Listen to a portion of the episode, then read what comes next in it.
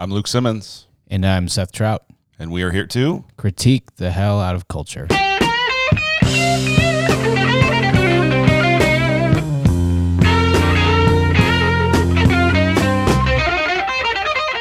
All right. Well, welcome back to the King and Culture podcast. It's awesome to have you guys with us. Um, Seth, great to see you this morning. Good to see you this morning. You have a little less uh, pep in your step. You just got smoked by a workout. I did get smoked. by You told me it took you a minute and 37 seconds. Like, how hard could that be?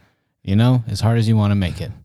That's the the thing I always tell myself in the gym is if it's hurting, it's working. So Well, there you go. there you go. Well, if you can do something that just absolutely smokes you and it only took 137 seconds, that's a pretty great workout. It was less than Way to go. 137 seconds. It was a minute. Yeah, this where's the seven minute It was abs guy? When one he, minute and 37 seconds. yeah, like 90 second workout. Here we go. Um, anyway, but it's great to see you.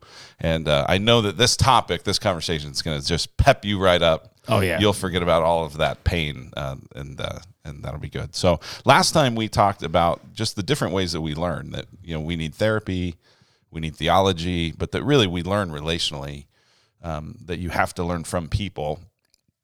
Today we kind of want to talk about who, who can we learn from? Are there, are there limits to that? Um, is there wisdom around that? Who should we be learning from? So I'm curious, kind of what, um, why is this significant? Why does it matter who we learn from? Well, I think especially if we understand that we learn relationally, then the next question is if we're learning through people, then which people? And who's safe to learn from, who's not safe to learn from, who, who can you learn what from, what dangers are there? Uh, a, a whole string of texts throughout the New Testament warn about false teachers, warn against being yoked to people who are not committed to Christ, warn against uh, these legitimate forms of danger, wolves coming, you know, to eat the sheep, and and so there's a legitimacy to semi nervousness about who, what, when, where, and why should I be learning from, not learning from? Who do I enter into a relationship with, knowing full well that every person I enter a relationship with is going to affect me somehow? And when is that a good thing? When is that transformative? When is that deformative? When is that reformative? And how do we discern where to go, where not to go? And in particular, what can we learn from who? And how does that make our approach make our approach to life? There's part part of the huge tension right now is like this guilt by association or demonization that happens in political public discourse is we can't learn from that person because blank, right? Like there's this one uh, guy named Al Wolters who's a philologist, which is a language scholar, and he wrote this really long paper on the word authenteo in 1 Timothy 2:12, you know, which is uh, you know about men's authority, women's authority, and he wrote this long paper. What does the word authenteo in Greek mean?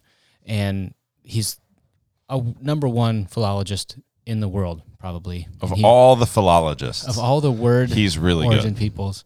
And he wrote this, you know, 15, 16 page paper on what this single word means, Okay. surveying all the Greek literature. And that's a significant text in First Timothy 2 as Yeah, it it's a big relates to what we, you know, how we interpret that passage related to women and leadership and preaching and authority, that sort of thing. Yeah, and people tend to not like where he landed because he landed in a pretty conservative position. Like authority means authority, doesn't mean usurp authority, et cetera, et cetera.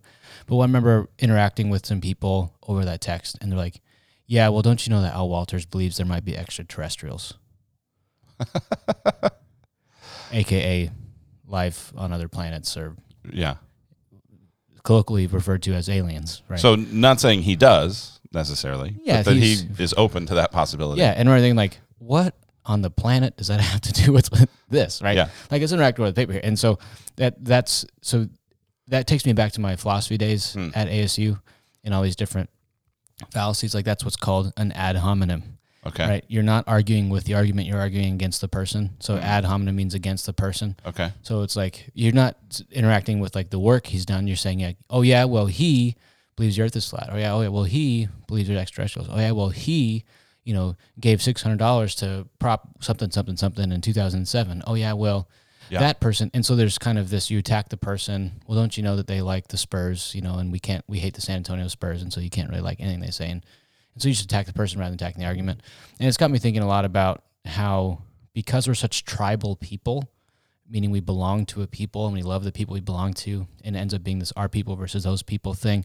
It inhibits our ability to listen to, learn from, interact with, uh, possibly challenging or confirming arguments that come from someone else. Like Yeah. if someone writes something that we disagree with, it's easiest to attack the person oh yeah, well they're an atheist, so blank. Oh yeah, well they're uh, this, so I don't have to listen to them. And rather than have to interact with that, and so that ad hominem attack attack the person. It also makes me think about what they call the genetic fallacy, meaning because of where it came from, it's therefore false.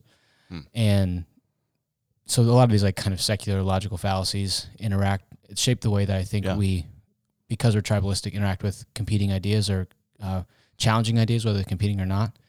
And so that's a lot of what has been on my mind lately. Okay.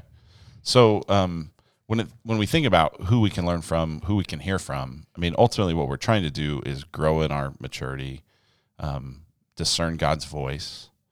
Um, there's some, I mean, when we read the scripture, we okay, that's God speaking. Um, we would be really, really, really hesitant, if ever, to grant that level of oh, that was God speaking through you know someone else or through a book or through this or that in a like literal way but but we would believe that there's things we can learn from. There's things God wants to trim, you know, uh, tidy us up on and grow us in um, from lots of different places, lots of different sources. We've titled this episode after a kind of an interesting place where God speaks um, through Numbers 23. So tell us about that story. Yeah, so Numbers 22 and 23 is a story of this pagan witch, basically, or whatever a male witch is. Witcher- Wizard? Wizard. Wizard. yeah, sorcerer, I guess would be the There you go. the uh, the term named Balaam, and uh, basically Israel is beaten down on this group of people, and this group of people goes like, "Man, we're getting smoked by Israel.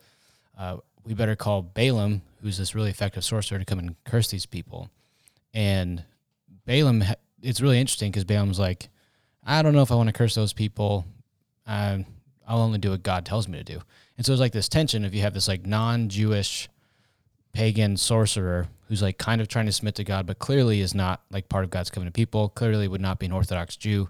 Clearly is not submitting to the book of Moses in any capacity, Yeah. right? But he kind of has this general fear of God, and he's a sorcerer, which the scriptures repeatedly condemn and confront sorcerers. Sure. So he's he's not in, but he's also kind of got this generalized nervousness about offending Mhm. The Elohim, the God Most High. And so uh, he kind of prays and he's like, No, I'm not cursing those people. God told me not to. And then the, the people send rulers back to him again, like, Please, please come curse the Israelites because we really need your help. And we were losing. And God then tells Balaam in a dream. So God is speaking to Balaam despite having not converted Balaam and says, like, So don't promise to curse him, but promise to like go with them. So Okay. it's kind of like you can go with these people and act like you can do it, but don't do anything unless I tell you to do it. And then at some point, there's this angel that's blocking the path, and Balaam's ass, which is the King James translation, you know, donkey would be the Not his not his backside, but Yeah. his donkey. yeah, he's not speaking out of his butt. It's that's that's the whole point here. But his donkey stops, and Balaam just crushes his donkey. Like, what are you doing? Because mm-hmm. Balaam can't see. He's like, this is part of the story is revealing that despite Balaam being somewhat spiritual, he's still uh, fundamentally, ultimately spiritually blind. And so, uh, the donkey sees an angel blocking the path and won't go, and Balaam can't see the angel, and so he whips the donkey. Then it happens again. He whips the donkey. Then the donkey eventually sits down, and then it says, "And God spoke through the donkey." Wow. And uh, so, one, you have God speaking to and through Balaam, who's the pagan sorcerer, and then you have God gave speech to the donkey. So God gives the donkey a speech to give, and the donkey turns around to Balaam and says, "What have I ever done to you that you'd beat me like this? that's the uh, message. This is like a Disney movie Yeah, come to life. And Balaam, because he's a sorcerer, probably is like doesn't doesn't go like, "Why is this donkey talking?" He goes, "Uh, good question." So- and he goes, "You've been playing games with me." He just responds to this donkey, and so This is to me just just to pause for a second. When people say the Bible's boring, I go like, "You're not reading the right stuff, man. This is wild." Yeah, and and so uh, Balaam says, "You've been playing games with me." This is uh, Numbers 22, 29. Um, the the donkey in verse thirty says, "I'm your trusty donkey. You've ridden me for years until now. I've never been stubborn like this, have I?" And Balaam's like, "No." Okay, fine. And so then all of a sudden, God opens Balaam's eyes and he sees the angel, and then ba- basically goes back to s- happening where uh, God then through Balaam tells these the Moabites who are getting crushed. I think it's Moabites getting crushed by Israel. Basically says, "I'm not cursing the ones whom God has blessed." And Balaam goes back. Okay. So it's basically like, essentially, there's this huge back and forth. They go get the sorcerer. The sorcerer goes to the leaders of the pagan nation and goes, "Look, I know you want me to curse God's Yahweh's people. I know you want me to curse Israelites, but good luck getting me to do it.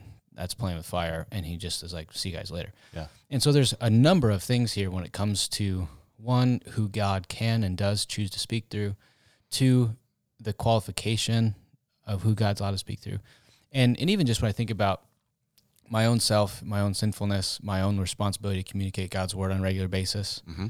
and how you can be tempted to feel like you're special Hmm. in this situation. Like, uh, oh, I'm saying what God says, therefore I'm special or I'm superior. And then there's a humbling aspect of this that like God can speak through Balaam's ass. So don't be impressed that he can speak through you. This, that, Yeah, that sure. I feel confronted by. Mm-hmm. But you have pagan nations, pagan leaders, pagan leaders, animals. That God. So the, part of this, the thrust of the story is God will protect Israel from being cursed by the nations. One, two. God is sovereign over the pagan spiritualities of competing religions. Two, three. God can use any means He wants to communicate encouragement or discouragement to His people. Yeah. And so whether it's a donkey or a sorcerer, there's that going on. Now, look, they're not making Balaam a priest in Israel. sure. They're not anointing the donkey and saying, "You are now the leader of the Levitical process." Yeah. But there's this uh, that Moses, at least when he's writing the Pentateuch, goes, "Here's a legitimate story of God speaking through these means." Right. Uh, Now I could hear someone go, well, okay, well, so God can do that, but He ordinarily doesn't, and we do tend to focus on the ordinary means of God's grace rather than the extraordinary means of God's grace.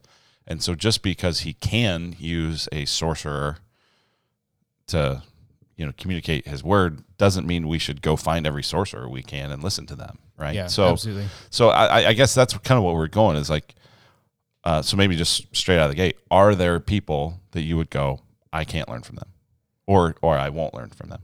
No, and I think that that's part of the thrust of this is Balaam is as far from commitment to Yahweh as you could possibly get. He is a pagan sorcerer. Everything he ordinarily stands for and is about is contrary to Yahweh. Like if you think about the Ten Commandments, have no other God before me, broken. Number two, don't take the Lord's name in vain. I think that's number two. Maybe it's number three. Balaam, he's a sorcerer. He's taking the Lord's name in vain all the Yeah. time. That's his whole deal. Is Sure. using God to get what he wants. That's what sorcerers do. And so he's and trickle on down, you know, we don't know about his if he obeyed his parents or not, or if he mm-hmm. steals, but we know that he breaks the first couple of ones, which are the biggest ones that lead to the other ones. So I'd presume he breaks all the other ones. So he's totally, absolutely, not just by chance, but by conviction against God's instruction. So you're saying here, like, just as a principle, you're going, there's nobody I can't learn from. No, there's nobody I can't learn something from. So I think part of even what I would call epistemic maturity or the ability to like be a clear thinker, one who knows things, is going, I can learn something from anybody. Okay. So whether, whether that person's two years old, 200 years old, I mean, maybe not 200 years old because then you're probably just need to see a psychiatrist if you're talking to 200 year old people. yeah, But there's there's something to be learned from. Everybody has something to teach you about something. That's not to say that you submit to people on these things. Like there's a reason why we have elders and church history and theologians and sure. So um, you can learn something from everybody. How do you discern? Here's what I can learn from them. Here's the limit of what I can learn from them. Here's what I cannot or should not try to learn from them. Um, right there's and there's even different approaches there. There's like, well, do I go ahead and he- listen to them and just filter it out, kind of eat the fish, spit out the bones, or do I go, you know what, this is in this particular area for these reasons, it's so unhelpful or it's so dangerous that you know what, I'm not even gonna go through that process. I'm just gonna not listen. Yeah, I think that getting to the root of even just different areas. And so considering the different areas where we're really fast to learn from pagans or non-Christians or people who are fundamentally against the things of God. Uh, so like there are certain places that I think most pe- most Christians would be immediately able to learn from them, right? So if you have a non-Christian teaching grammar or if you have a non-Christian who makes Tylenol and you have a headache, Sure. right? Or if you have uh, a car you get in and drive that's not, you know, I don't think Ford's a Christian company as Right. far as I know. Uh, these chairs are sitting on, you know, like I, I trust in the creation of things. And And a huge chunk of that is just rooted in the idea we call common grace, which is the, the New Testament text where it talks about how God makes the sunshine and the rainfall and the just and the unjust. Mm-hmm. Meaning there's this general providence that God has for all people. And uh, because all people are made in the image of God, regardless of their connection to God, they're still able to participate in the creation mandate. So what Adam was called to do, Adam and Eve were called to do, that they would be fruitful and multiply, subdue and have dominion. There's a reason non-Christians can still have kids, fruitful multiply. Sure. There's a reason non-Christians can plow fields and make stuff that's mm-hmm. quality and connected. And that's because as image bearers, they're still participating in the creation mandate. And so there's the ability to steward, cultivate, and do those various types of things. And so even like the scientific process of test, observe, repeat. Yeah. Hypothesize, test, observe, repeat, etc. What about when we start getting into more issues related to God or issues related to view of the world or truth or you know what what can we learn from different kinds of people there?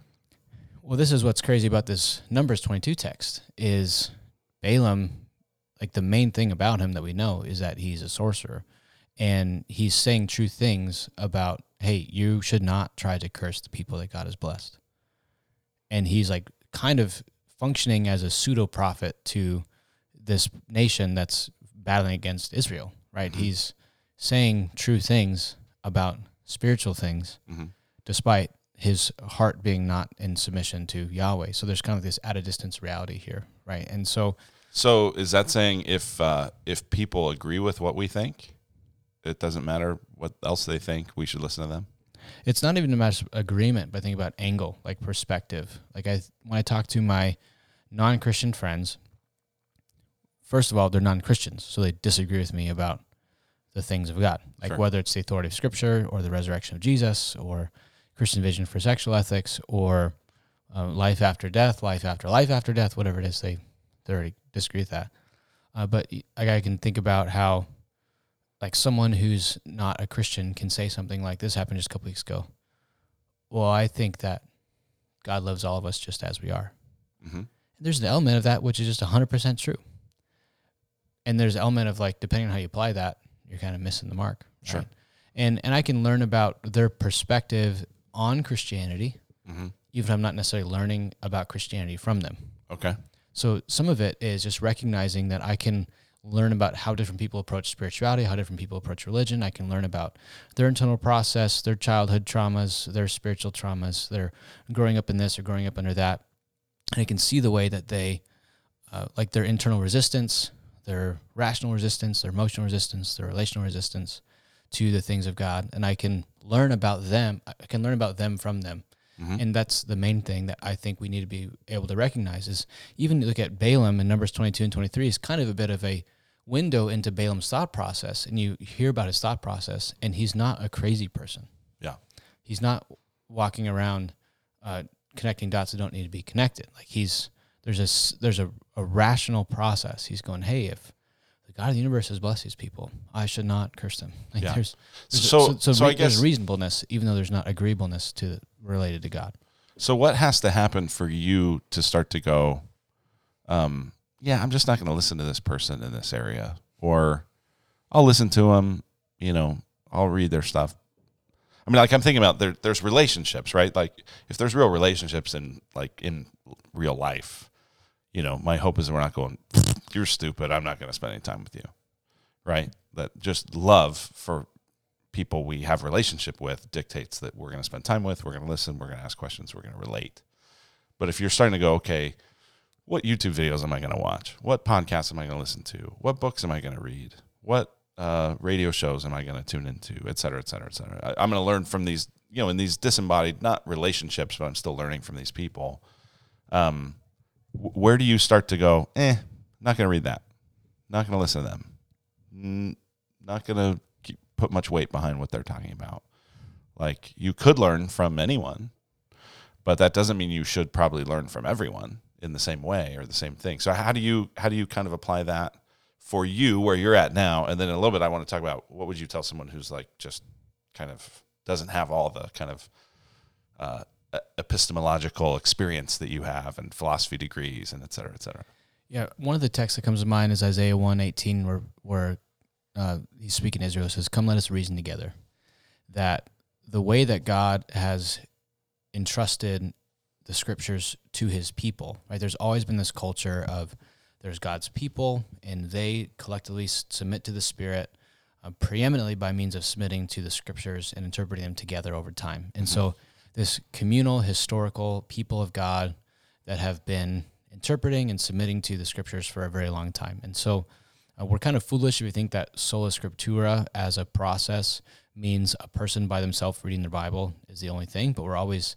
reading the context of a people that God has brought together. Like we're not individuals who read the Bible, but we're actually um, a people connected to God who are interpreting and applying the Bible and submitting to it together. And mm-hmm. so the first thing I'd say has to happen is there has to be this like kind of anchored communal conviction or connection to God's people who are going to help us understand like the central core tenets of the faith and reason them together. And so it's not just me watching YouTube videos evaluating for myself, but it's actually me reasoning together with God's people through a variety of things. And so that, so that's a communal relational process. So even if I'm reading a book by say like Richard Dawkins, and I'm going to read The God Delusion by Richard Dawkins, and which is a book that is explicitly hostile to the faith, right? Sure. So whereas Balaam was not explicitly hostile to Yahweh, he was just a pagan and mm-hmm. he kind of had some respect for Yahweh distance. You know, Richard Dawkins hates Christians, Christianity, and I think he hates people who propagate Christianity because he thinks they're oppressing people, whatever. If I'm going to go, I'm going to read this book and I'm going to learn some stuff from it. I don't want to just read it and have an emotional reaction on every single page, but I want to read it and go like, what valid critiques does he have that might help me? Like that's something that we do in community together as mm-hmm. a church, going holding tight fisted to like the Apostles' Creed, to the authority of scriptures, but even being open to possible reevaluation, right? So when Galileo comes along and says, "Hey, the actually the sun does not revolve around the earth," maybe we, and but people have for about a thousand years been misinterpreting the Bible. Mm-hmm. There's a little bit of like possibility that maybe we have misinterpreted the Bible, and maybe like the anthropocentric poetic process that says the sun goes up and goes down, when in reality the earth goes around the sun. We have room for that. We can reinterpret this, understand it more broadly. And so here you have a scientist challenging normative interpretations.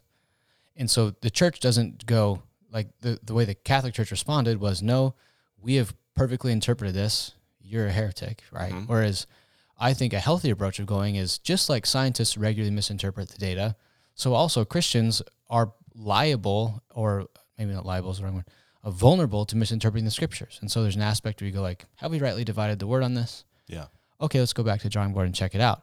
And we might come back and go like, yeah, we have. And so over time, will the science will show itself to be misconstrued or something like that. And so, so I think that kind of anchoredness to the people of God and an ability to reason together with people over time is part of that process. And I think one of the biggest things emotionally that we need to recognize is another one of the fallacies that they teach you in philosophy is called ad populum, which means basically uh, reasoning by popularity. Okay. Right. This is a huge part. There's like this Netflix series called Black Mirror, which is uh, a lot to take in. So I've heard it's pretty disturbing. It's extremely disturbing. But the whole first episode is supremely disturbing, and a lot of it is just talking about what happens when public opinion actually rules the day, and okay. just how much people get tossed to and fro by what's in, what's out, what's okay, what's not okay, uh, and the things that you know. I think about even like on sexuality, you have Lady Gaga writing the song "Born This Way," and they're like dogmatically beating their fists against the table, saying like, "We're born this way. How dare you, re- like reject our LGBTQness because we were born this way?" Mm-hmm. And then just ten years later, you have most of the LGBs like propagating more of like a gender not a gender a sexual fluidity mm-hmm. going like ah you know we have free will and we can make choices and our choices affect our neuroplastic process and so you know, there's a lot of nature, but there's also nurture. Yeah. And so, right, sure. So just going like even like what or what constitutes orthodoxy within sexual minority groups changes over the course of five to six years. And and sure. if you thought something eight years ago and you didn't think it, then you were super canceled. Now, if you still think that, you're super canceled. And so you just can, sometimes like the folly of these things reveal itself over time. Mm. Whereas a Christian ethic reveals itself as wise over time. Yeah. I think that's true on a lot of these things. It makes me think also about things like uh, lobotomies, mm-hmm. which seemed like a great idea at the time. Right. And then turns out not a great idea. And it took a whole bunch of lawsuits for people to stop doing it. Yeah. And it's like, oh, you mean just radically surgically inter- intervening on people is maybe not what God intended. Yeah, and so Sure. so there's just wisdom, some of the stuff that the wisdom reveals itself over time. Yeah. Are there any other fallacies that you think of related to this? Uh, the biggest ones are that genetic fallacy because where it came from, it's therefore false. You know, which if if that was the case, then you'd never listen to Balaam. and You'd certainly never listen to Balaam's ass. Second one is that ad hominem, just attacking the person, not attacking the argument. So I, I, I want to kind of follow up on that one. I think is like, is there some place to go like, you know what, that person's a terrible human being. They they're cruel, they're abusive, they're uh, racist, they're whatever. I mean, pick your like whatever your like worst thing is, and like when you go, it's like demonstrably true. Like, do, does that at any point make you go like, yeah, we shouldn't listen to them anymore? Yeah. Yeah. So I think this has a lot to do with genre, right? So Michel Foucault, the great deconstructionist, couple of really impactful books on, on the history of sexuality. And a lot of postmodern queer theories related to sexuality kind of regard Michel Foucault as like the, the basically the Moses of the faith. Like we'd go Abraham, Isaac, and Jacob in Christianity. And postmodern queer theorists would go like Michel Foucault and Judith Butler, those type of people um, Michel Foucault was a huge advocate for like, hey, all sexual expression is normative and fine. Society represses us, and therefore we act out. Yada yada yada. Anyway, he was a pedophile and came out over time. Like, oh, that explains some of his theories, theories, theorization, and so yeah, but I, I even think like you know, five years ago, I would see lots of Christians post lots of videos of Ravi Zacharias. You know, look at his answer related to this, right? Ravi was this apologetics guy who you know would spend a lot of time in conversation, answering questions, debating, etc., with with uh, skeptics and defending the faith, right? And you'd see a lot of no one's posting Ravi Zacharias videos anymore because it came out that Ravi Zacharias was like a sexual manipulator who took advantage of lots of people and all these massage parlors he owned and all that came out after his death. But there is a sense in which you go like, well, can I? I mean, okay, he's making a cosmological argument about the existence of God. That's still his argument's still good. well, I think this is the But should I listen to a guy who's like living such a double life, who's, you know, seems to have been potentially in some kind of big unrepentant sin? Like, how do, like, that feels like, well, that, that's just ad hominem. It's like, yeah, but like, Well, part of it is so what ad hominem would be is because he was sinner in this direction, therefore what he says over here is false. Like you're not interacting with his arguments. Like you go, okay, Ravi Zacharias made this compelling argument for the existence of God, but because he was a sexual sinner, God doesn't exist, and we can't really listen to his argument over there.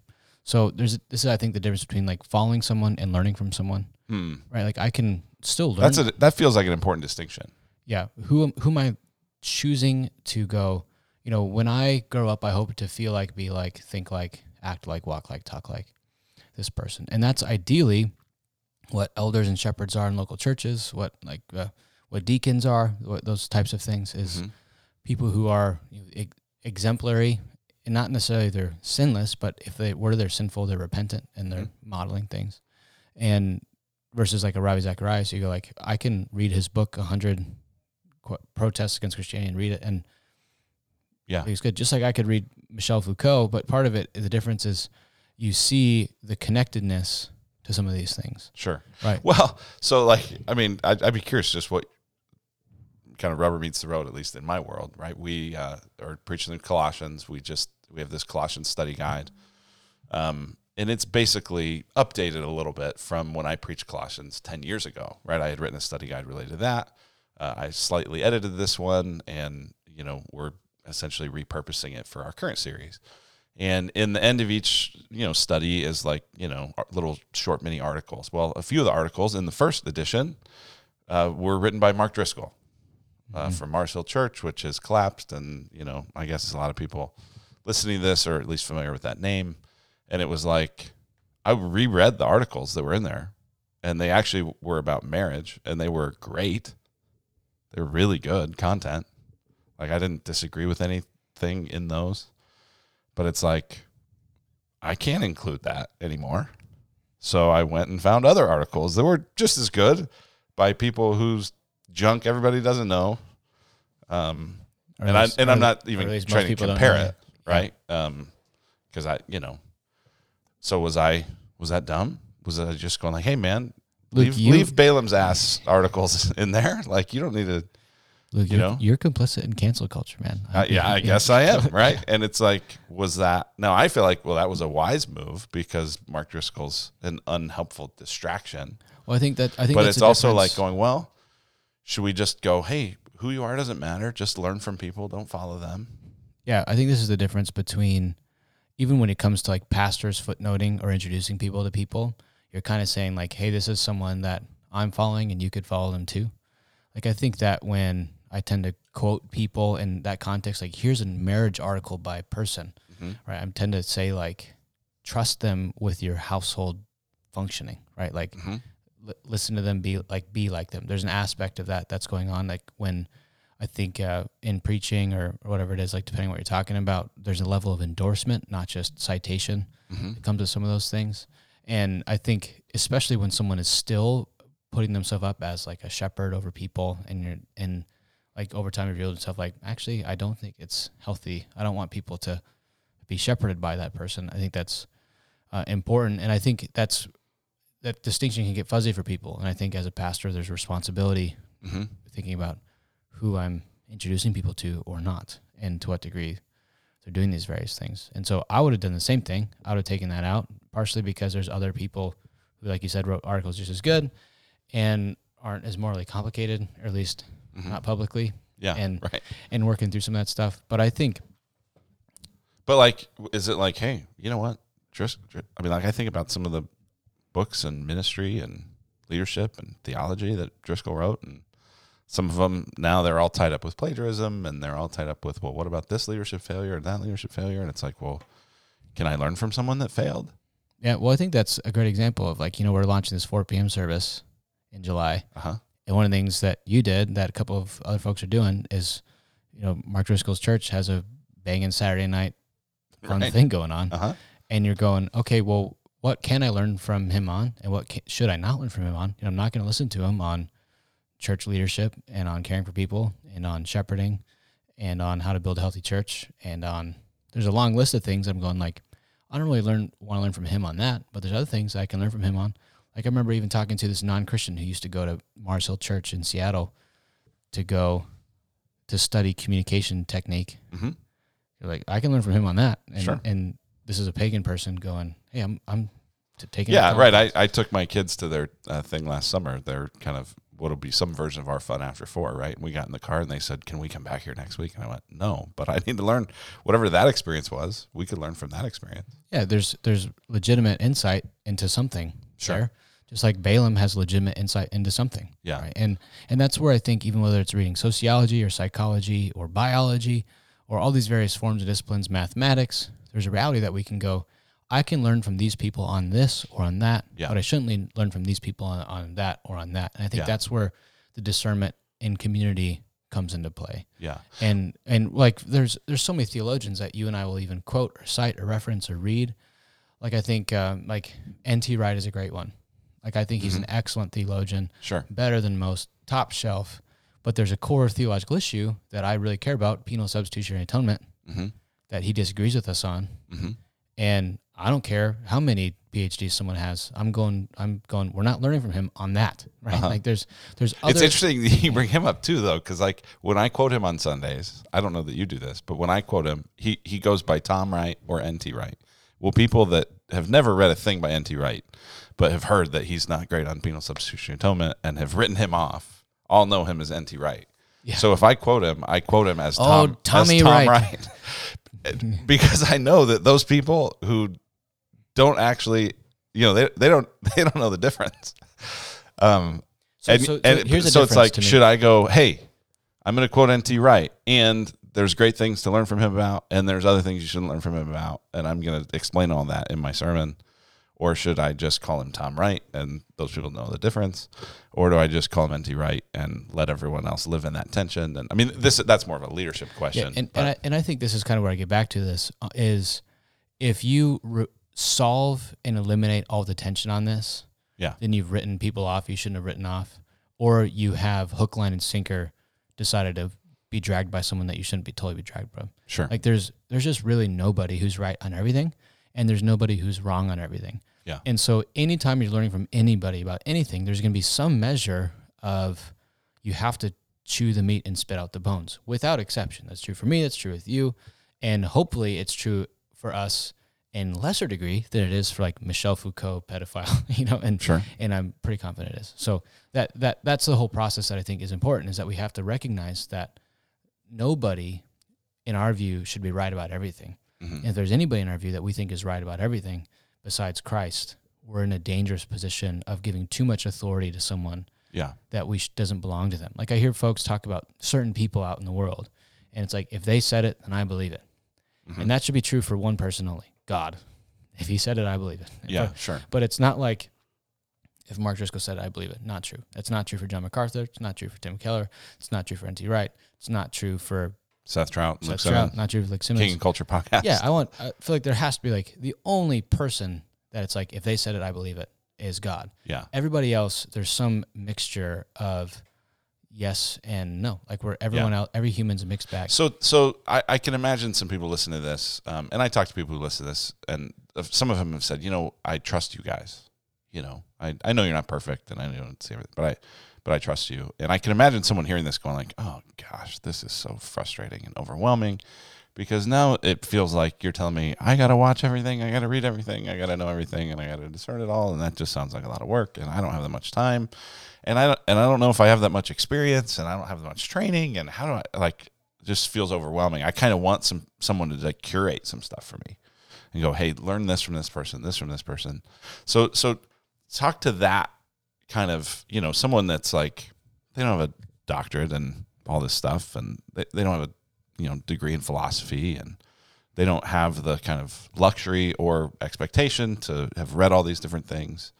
Um how how do they discern what should i even like i have a limited amount of time. What should i read? What should i listen to? Who should i learn from who could i learn from but you know what given my limited resources this is just not a great use of my time to pick through foucault or whatever like yeah, not Foucault. how I'll do tell I- you that much? how do I? I mean, what do I do with that? Other because I, don't want to feel overwhelmed by. Okay, I got to learn from everything now. So, so here's my hope: is that mostly as people are at work or at school or interacting with neighbors, that when someone brings up something they learned, we don't get all triggered by it and go like, "But did a Christian write it?" Hmm. Right? That we go like, "Oh, interesting. Tell me more." That there's like an openness or a receptivity, or even like a potential hospitality towards new or challenging ideas. That we go like, "God's got me. I'm in His hand. Nobody can take me out of His hand." John 14. And so I'm okay with being challenged or even feeling some tension around certain things that I'm to read and listen to them and and check that out. And and so like uh, for example, you know, we're potty training at Trout House and you know, Taylor read this book, Potty Training 3 Days or something like that. But it, did a Christian write it? yeah, exactly. I'm going I didn't be like, "Well, she, how is she on the Apostles' Creed?"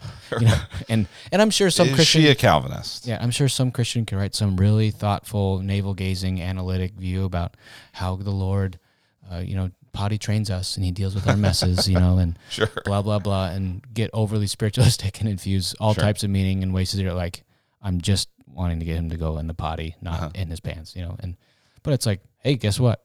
It was helpful and it was on Kindle Unlimited. So done, you know. So there's, there's that. There's also like this guy named Nassim Taleb that I like to read, mostly because he's like totally out of the box. He's he's a Greek Orthodox, uh, but I'm I'm not sure how sold he is on actually thinking about Christianity. It seems more like his like kind of main test on whether something's true or not is whether something endured. I don't want anybody to be a Christian because it's been around a long time. That's not the greatest argument, Yeah, sure. you know. But I think for him, he's like he only drinks wine and coffee because that's been around a long time. And he's like, and I'm a Greek Orthodox because that's been around a long time. And I'm going, that's not, I think, what the Bible talks about being born again exactly. Is Yeah, sure. it's been around a while and it's mostly been beneficial. So why hold on to it? So on economics and systems and worldview and stuff, like I like to read him because he's challenging and confronting. I'm not going to go to him to be theologically or morally formed, Uh-huh. but in terms of like public policy, process, economics, it's it's interesting to me. And so you're saying like that's something you enjoy reading. You enjoy he stimulates your thinking. You're not here saying and everyone should go out and get all of his books. no, someone I- listening yeah. might go, "Oh, that sounds interesting. I, I'd like to read that." Yeah, But- even even like a bunch of my non Christian friends read a guy named Jocko Willink. Mhm. You know, extreme ownership, dichotomy of leadership, those types of stuff. And he's a Navy SEAL who's basically appropriating leadership concepts from military to like business management. Sure. And some of that stuff I read, and it's just insightful. It's wise. Like I think about when and uh, uh, they're writing the Proverbs, Mm-hmm. Solomon or but whoever it was, and Paul. He, they're talking about work ethic, and Solomon goes, "Consider the ants." And he's like all on his hands and knees watching ants, and they're just going, going, going, going, Mhm. going. And this is like the scriptures, the Proverbs. That's like part of like the common grace or general revelation, is that you don't necessarily have to be committed to the Lord to learn from the Lord's creation Mm-hmm. to gain insight from it. Like Sure. just like Solomon looks at the ants and learns lessons about work ethic, I think Christians can look at Navy SEALs and learn lessons about Mm-hmm. leadership in hostile environments. Like that's that's totally possible. Yeah. And so some of that even like the reason I read Jocko Willink is partially to connect with my non-Christian friends, to have a bridge, to say like, hey, let's learn together on something, Mm-hmm. to a little bit model or reveal like, hey, I'm not threatened by new ideas. Maybe you wouldn't be threatened by new ideas too, like possibly Christianity. Like let's learn Sure. about that together. There's like a learning together. Thing. What about like because this this has come up in the last few years, right? There's all all the um, controversies surrounding uh, justice, social justice, uh, racial equality, you know, wokeness, all that sort of stuff. Right? I think about like uh, I think of someone like Eric Mason. Eric Mason, who's a pastor, theologically trained. I think he went to Dallas Seminary. Um, I mean, has a very kind of historic historic orthodox view of the Bible and of Christianity, whatever. But he wrote a book, I haven't read it, called Woke Church. Um, I don't know exactly what he argues for, but I know a bunch of people would go, he wrote a book called That. Canceled. Not going to read it. Nothing to learn there. But you know what? I got a lot to learn from Dennis Prager, who's a Jew who rejects that Jesus was the Son of God. The less offensive Who- term is he is Jewish, by the way. Oh, he is Jewish. Sorry, sorry, Dennis. But anyway, you know, I, a lot of people, hey, here, have you watched this Prager U view video? And so I want to go, okay, Or, Ben Shapiro, same thing. yeah, whatever. And I go like, okay, we're saying, okay, I'm not, I don't want to go with genetic fallacy. Well, it came from a person who is Jewish, uh, so I can't learn from them. But how how do you how do you rank those? Like it, like how do you take those? Like like because generally I would go, okay, you can learn from this a Jewish person who denies Christianity, or you can learn from this seminary trained Orthodox pastor. Who would be better to learn from? And a lot of people would go, oh, well, a lot of Christians would go, oh, well, the seminary trained Orthodox believing pastor. But it's like, well, but not on that. Yeah. And and maybe you shouldn't listen. I'm not saying you should listen to Eric Mason on that. I don't know. But but going like, how do you how do you discern that? How do you weigh that? Well, I think part one of the things we have to be really honest with ourselves on is asking the question, why am I reading this? Because or why am I watching this video? Because most of the time, most people are try- engaging in any so-called learning. What they're really doing is, you know, of throwing meat to their confirmation bias. Yeah, sure. When someone shares a Dennis Prager video, they're mostly not saying, "Wow, this was challenging to my thinking and really reoriented my perspective on things." They're going like, "Yeah, he says what I think." Send. send. And it's similar with some of the woke church stuff, like or that type of stuff. Most people are not reading or learning in order to be challenged. They're reading or learning in order to be confirmed in their presuppositions. And so, one of the questions I ask before I'm reading something is, why am I reading this? Am I Mm. reading this to go to have my well deepened where it already exists? You know, I'm reading Reformed Ethics by Herman Bavinck. I'm pretty sure he agrees with me on basically everything.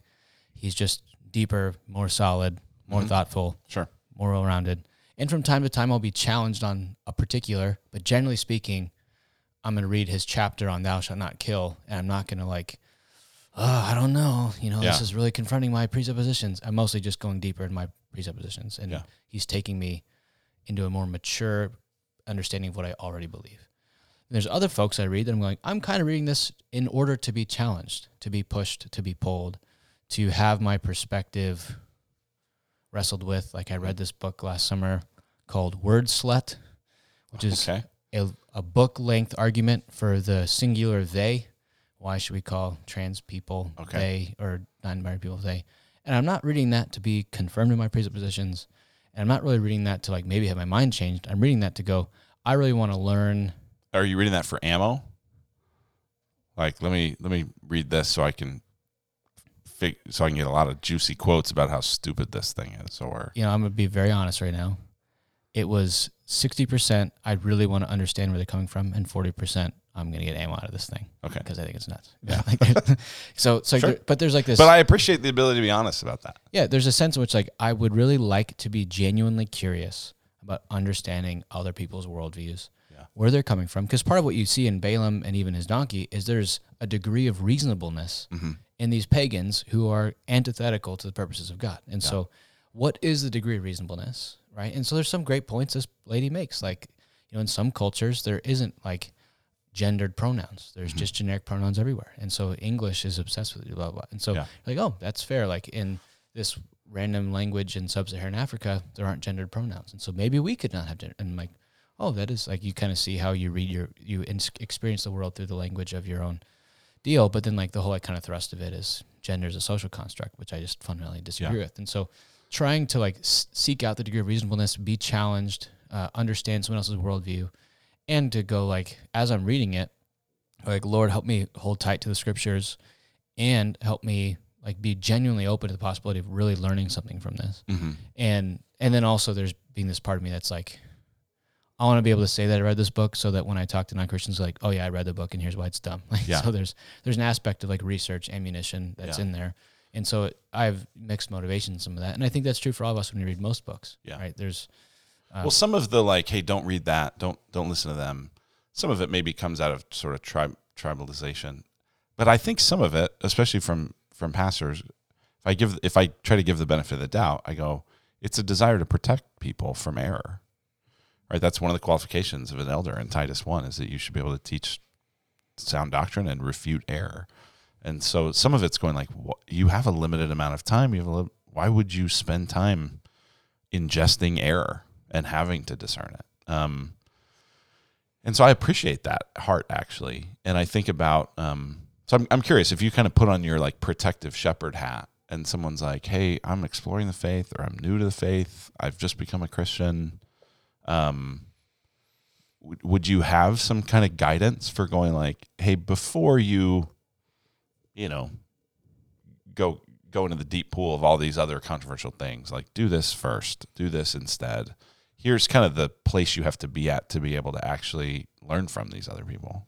yeah. Part part of it is my own is recognition of my own personality that I feel like the best way to get me to read something is to tell me that I shouldn't read it and be harmful to me. right. That don't read that. That'll mess you up. I'm like, we'll see about that. You know, and I can remember back to middle school, some uh, teacher at like some s- summer camp or whatever was like, everyone needs to be reading the Bible. Bible's important. Well, but there's actually part of it that like as a middle school boy you probably shouldn't read. It's called Song of Songs. I would not read that until you're older. And guess what I did during That free time? guess what I did during free time that How day? to get you into the Bible. yeah, I was like, that was the best pitch I've ever heard for someone reading the Bible. Is Sure. don't read this. There's the word breast in it, and I just remember as a you know 12 year old reading Song of Songs, been like, I cannot believe this book that I've been experiencing as boring for the last 10 years is actually Sure. crazy interesting. Surprise, surprise, and it's like is so that's probably something that's semi unique to the pubescent season. But I do think that there's a piece of me that when people are feeling threatened by something or uh, I want to I want to be the person who's going to demonstrate to people this is not threatening. And like I, when I was a philosophy major, so many people are like, "Don't be a philosophy major; you'll ruin your faith." And I'm like, "Well, we'll see about that." And so if I personally experience those things as a challenge, Yeah, but, but I- as a philosophy major, you were fairly already grounded in your faith. Yes, and that's what I mean. so people just saying don't read this, but for someone who's a new Christian, still in the incubation period, like I do think that there's this reality that, uh, like if you understand the like w- the way we grow up into maturity is similar. Like there's just like infants, like Olivia, I'm not giving her any say in what she eats. hmm Like she, it's milk, right? That and it's it's formula and it's this kind, and I buy it for you, and there's no say. Yeah. And it's the same with Jay to some degree. Like we have a pantry, but he can only pick what I put in the pantry. Sure. right? He can pick does he want this or want does he want that within the pantry, but I've curated the pantry hmm with Taylor. I mean Taylor's curated the pantry with me probably. But with but there's there's like childlikeness that's I'm not gonna trust him and say go to the grocery store, buy whatever you want, and that's what you eat the next month. And so I do think there's degrees of this, but as you're an adult, like if I went to you, Luke, and was like, "Hey, Luke, you said um, you're really looking at uh, like food choices Mhm. I would not be like, do not go to Fry's. They sell some bad things there, you know, because why? Sure. You know, because it's like you can't treat adults like that. That's not Yeah. how, that's not helpful. Like you're you're gonna go down the alcohol aisle, but a, a, an entire cart full of wine, and be like, there's my calories for the next week, you know, and and you're just gonna come back with only wine and drink only wine. It's like uh, it doesn't work when you're treating adults like that. So Yeah. I do think when you're talking to like spiritually relatively mature people who are solidly committed to like historic Christian teaching and they understand the gospel of Jesus, that it's like I feel like telling people to wholesale not read certain things is actually a problem. Yeah. And it creates this tribalistic kind of cultish type thing that's telling people we can't learn from people and people are dangerous and they're out there to Mhm. to lead you astray. Where it's like, hey, we can learn something from anybody if like it's an important message. For newer Christians, I'm going to say here are some people that I think are worth following. Yeah. More so than they're worth not following. Like I want someone to be able to read like John Piper, Desiring God, and I'm not going to give them 16 warnings. I'm going to say, like, read this, Mhm. put it in your heart. It's good. Yeah. I'm going to give them Prodigal God by Tim Keller and say, let this shape your heart. Like uh, I'm going to give tell them Matthew, Mark, Luke, and John better than even those other two books by Sure. a lot, right? Submit to Well, I do. I do think there is a kind of. Um, I think Paul, maybe it's in Second Timothy, talks about people who have an unhealthy craving for controversy, and um, I think there's a little bit of that in us, and a lot of the culture flames that in us, and there is a sense in which you go like, "Hey, probably all of us could read our Bible more, Oh, absolutely. and probably all of us could, um, you know, feed our souls on some things that are really hearty and not just kind of cotton candy. And and I do think there is an element of going like I do want to be able to learn from people um, who don't believe what I believe, people who wildly disagree with me. I also don't feel like the main diet of what I want to be learning is that. Um, you know, I think about when I was in high school, I was in this Bible study with some guys. I don't think I was actually even converted yet, but um, it was an ignorance on fire Bible study. We would just talk about whatever we thought about whatever, and it was at this guy's house, and his his dad had a, I think, multiple master's degrees and multiple PhDs. He was uh, more degrees than Fahrenheit and was real smart and godly guy.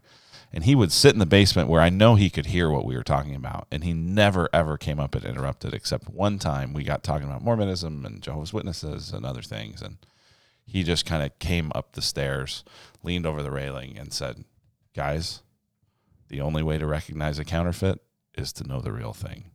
And he walked down. And I think about all the things he heard that he never came up and was like, You guys are idiots, you know. But that was one where he was like, If if you're gonna know the if you're gonna know the the fake stuff, you gotta know the real stuff. And so I do think like all of our ability to discern to eat fish and spit out the bones comes from knowing what fish tastes like, Absolutely. knowing what the meat is, knowing what's the truth. And so I do think there's a maybe a good warning for us there.